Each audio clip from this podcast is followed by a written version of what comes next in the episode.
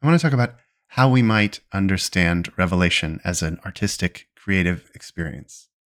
What it means to find what you're looking for. What it means to find the mode and motive and expression of the art that it dwells deep inside you.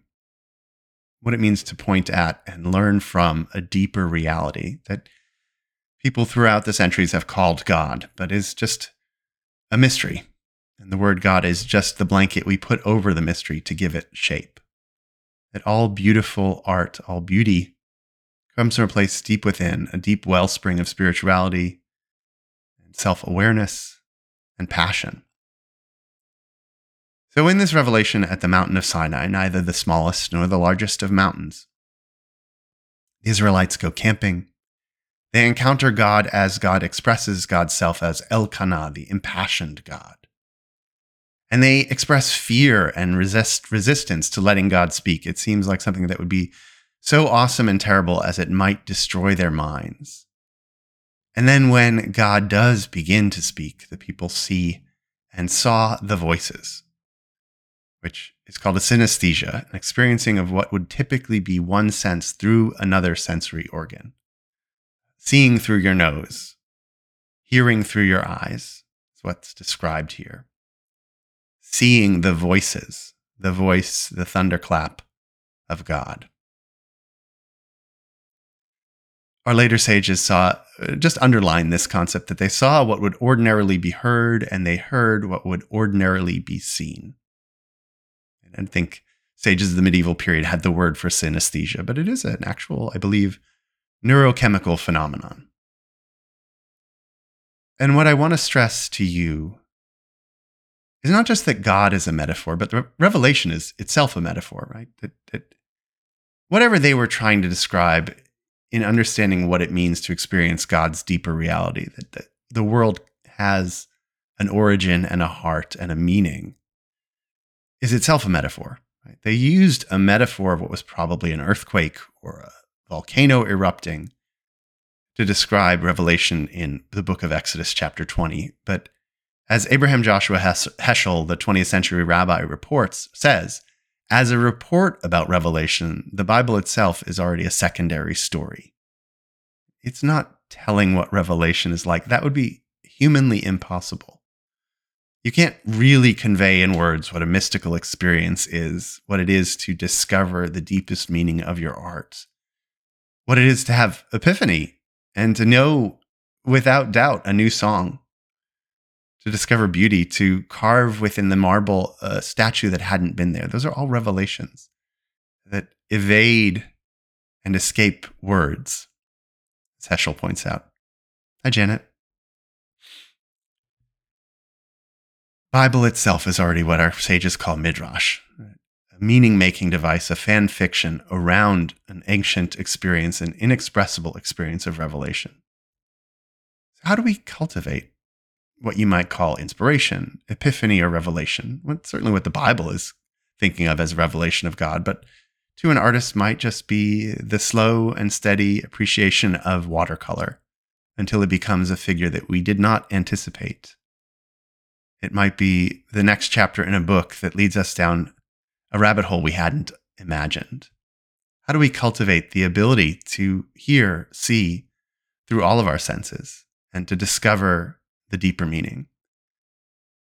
Some of that is frankly just stillness and quiet and letting go and putting down your phone. I, I still dream, though now that I'm on Instagram, it might be hard, of only having a flip phone. That's, that's my life ambition, is to go back to a flip phone. One of the commandments offered at Sinai is, of course, the commandment for Sabbath, for rest, one out of seven days. And what's interesting, if you count the verbs of what we call the Ten Commandments, there are more than 10. And even our sages of the second, third, and fourth century imagined more than 10. It wasn't such a simple accounting. They said in the Mechilta that there are two commandments there's the commandment to work and the commandment to rest. Likewise for the artist, likewise for the creator. There's time to create and time to gather, time to procrastinate. We call it procrastination, but it's really just a summing up, a gathering of the material that will be turned into art. And of course, it's not truly possible to rest. As I say when I lead meditation, you can't be perfectly silent. You can only be quiet. You can't be perfectly still. You can just be less vibrating, less moving. So later on in that same rabbinic description, it says, could you really do all your work in six days? No, that's that's not realistic. There's always things left, emails left unanswered, things left on the to-do list. And you have to go home. And it says you should rest on the Sabbath as if all your work is done. There may still be text messages to respond to, but for this time we're together, or for your Sabbath, or one hour a week, maybe when you go out for a walk in the woods, you put your phone aside. The work will be waiting for you when you get back. It always is. I guess that just means you're alive and you can be, at some degree, grateful to it. Also, in cultivating artistic and creative inspiration, there's the necessity to be bounded. Not just to be bounded within a canvas or the 12 bars of a blues song, but to set oneself aside. To move not just in time into that seventh day sabbatical period, but also to find sacred space and sacred constructions, whether it's a notebook you write in, a particular place you sit when you think, whatever it would be. The Israelites, when they arrive at Mount Sinai, they, there is a boundary setting, right, where they can't pass above a certain point of the mountain. It would be too dangerous. And they separate themselves from their marital relationships for a certain amount of time, three days. I'm not saying you should become a monk in order to be an artist, but a certain amount of monkishness is something I am enjoying more and more in my life. Saying no as a way of saying yes. Um, the Daily Stoic pointed this out that every every yes means you're saying no to something else, and every no means you're saying yes to something. Unfortunately, as mortals, our time is limited. And likewise, we create sacred spaces, both by excluding who can come, who can interfere, what phone calls we'll admit, where we go, what tent we sleep in, but also recognizing that holiness and the infinite and inspiration is not evenly distributed. There are places in life, the Celts called them thin places, where we are more likely to experience God, inspiration, revelation. So Repeatedly in Hebrew scripture, we're told to go to God's place, to the place that God chooses, which later on comes associated with Jerusalem, the tabernacle, and the temple. But here is just the sense of going to the mountain. The place, says one of our later sages, to where my glory is manifest. The mountain where my presence is presently in residence. It's not rhyming in, in Hebrew, but it, it sounds great in English. My, where my presence is present, presently in residence residence. Oh my God, it's hard to say. I don't know where that is for you. This space where I work with all of its light has become a sacred space to me. A lot of studios are sacred spaces. Smoky Mountains National Park could be a sacred space. Glacier National Park. Your backyard, your garden is the place where God's presence is presently in residence. And that changes from day to day. That's okay. But this imperative to set aside, to put aside work, to set aside sacred time and space is always part of the creative process. And we think of the creative process as performative. So As a stage actor, I loved being on stage and engaging, engaging with the audience. But there's also long, quiet walks to discover the character. There's long moments of stillness before we carve. There's moments of silence, a nap, where we are refreshed and find what we need and what we're looking for. In the rabbinic tradition, when they speak about this revelation, Rabbi Abahu says in the name of Rabbi Yochanan, when God gave revelation, the Torah at Sinai, at least the Ten Commandments as Bible recognizes it, no bird twittered, no fowl flew, no ox lowed, none of the heavenly host sang or stirred a wing.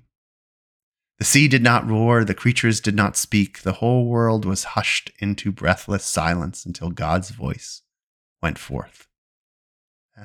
If you know me, you know I, I think a lot about the preciousness of silence, and it could just be that I have two, four loud boys and several pets. But I think even before that, and without that awareness of the chaos, I, I would hope I would understand the beauty and necessity of silence in the creative act. The beauty of waiting until the moment arrives.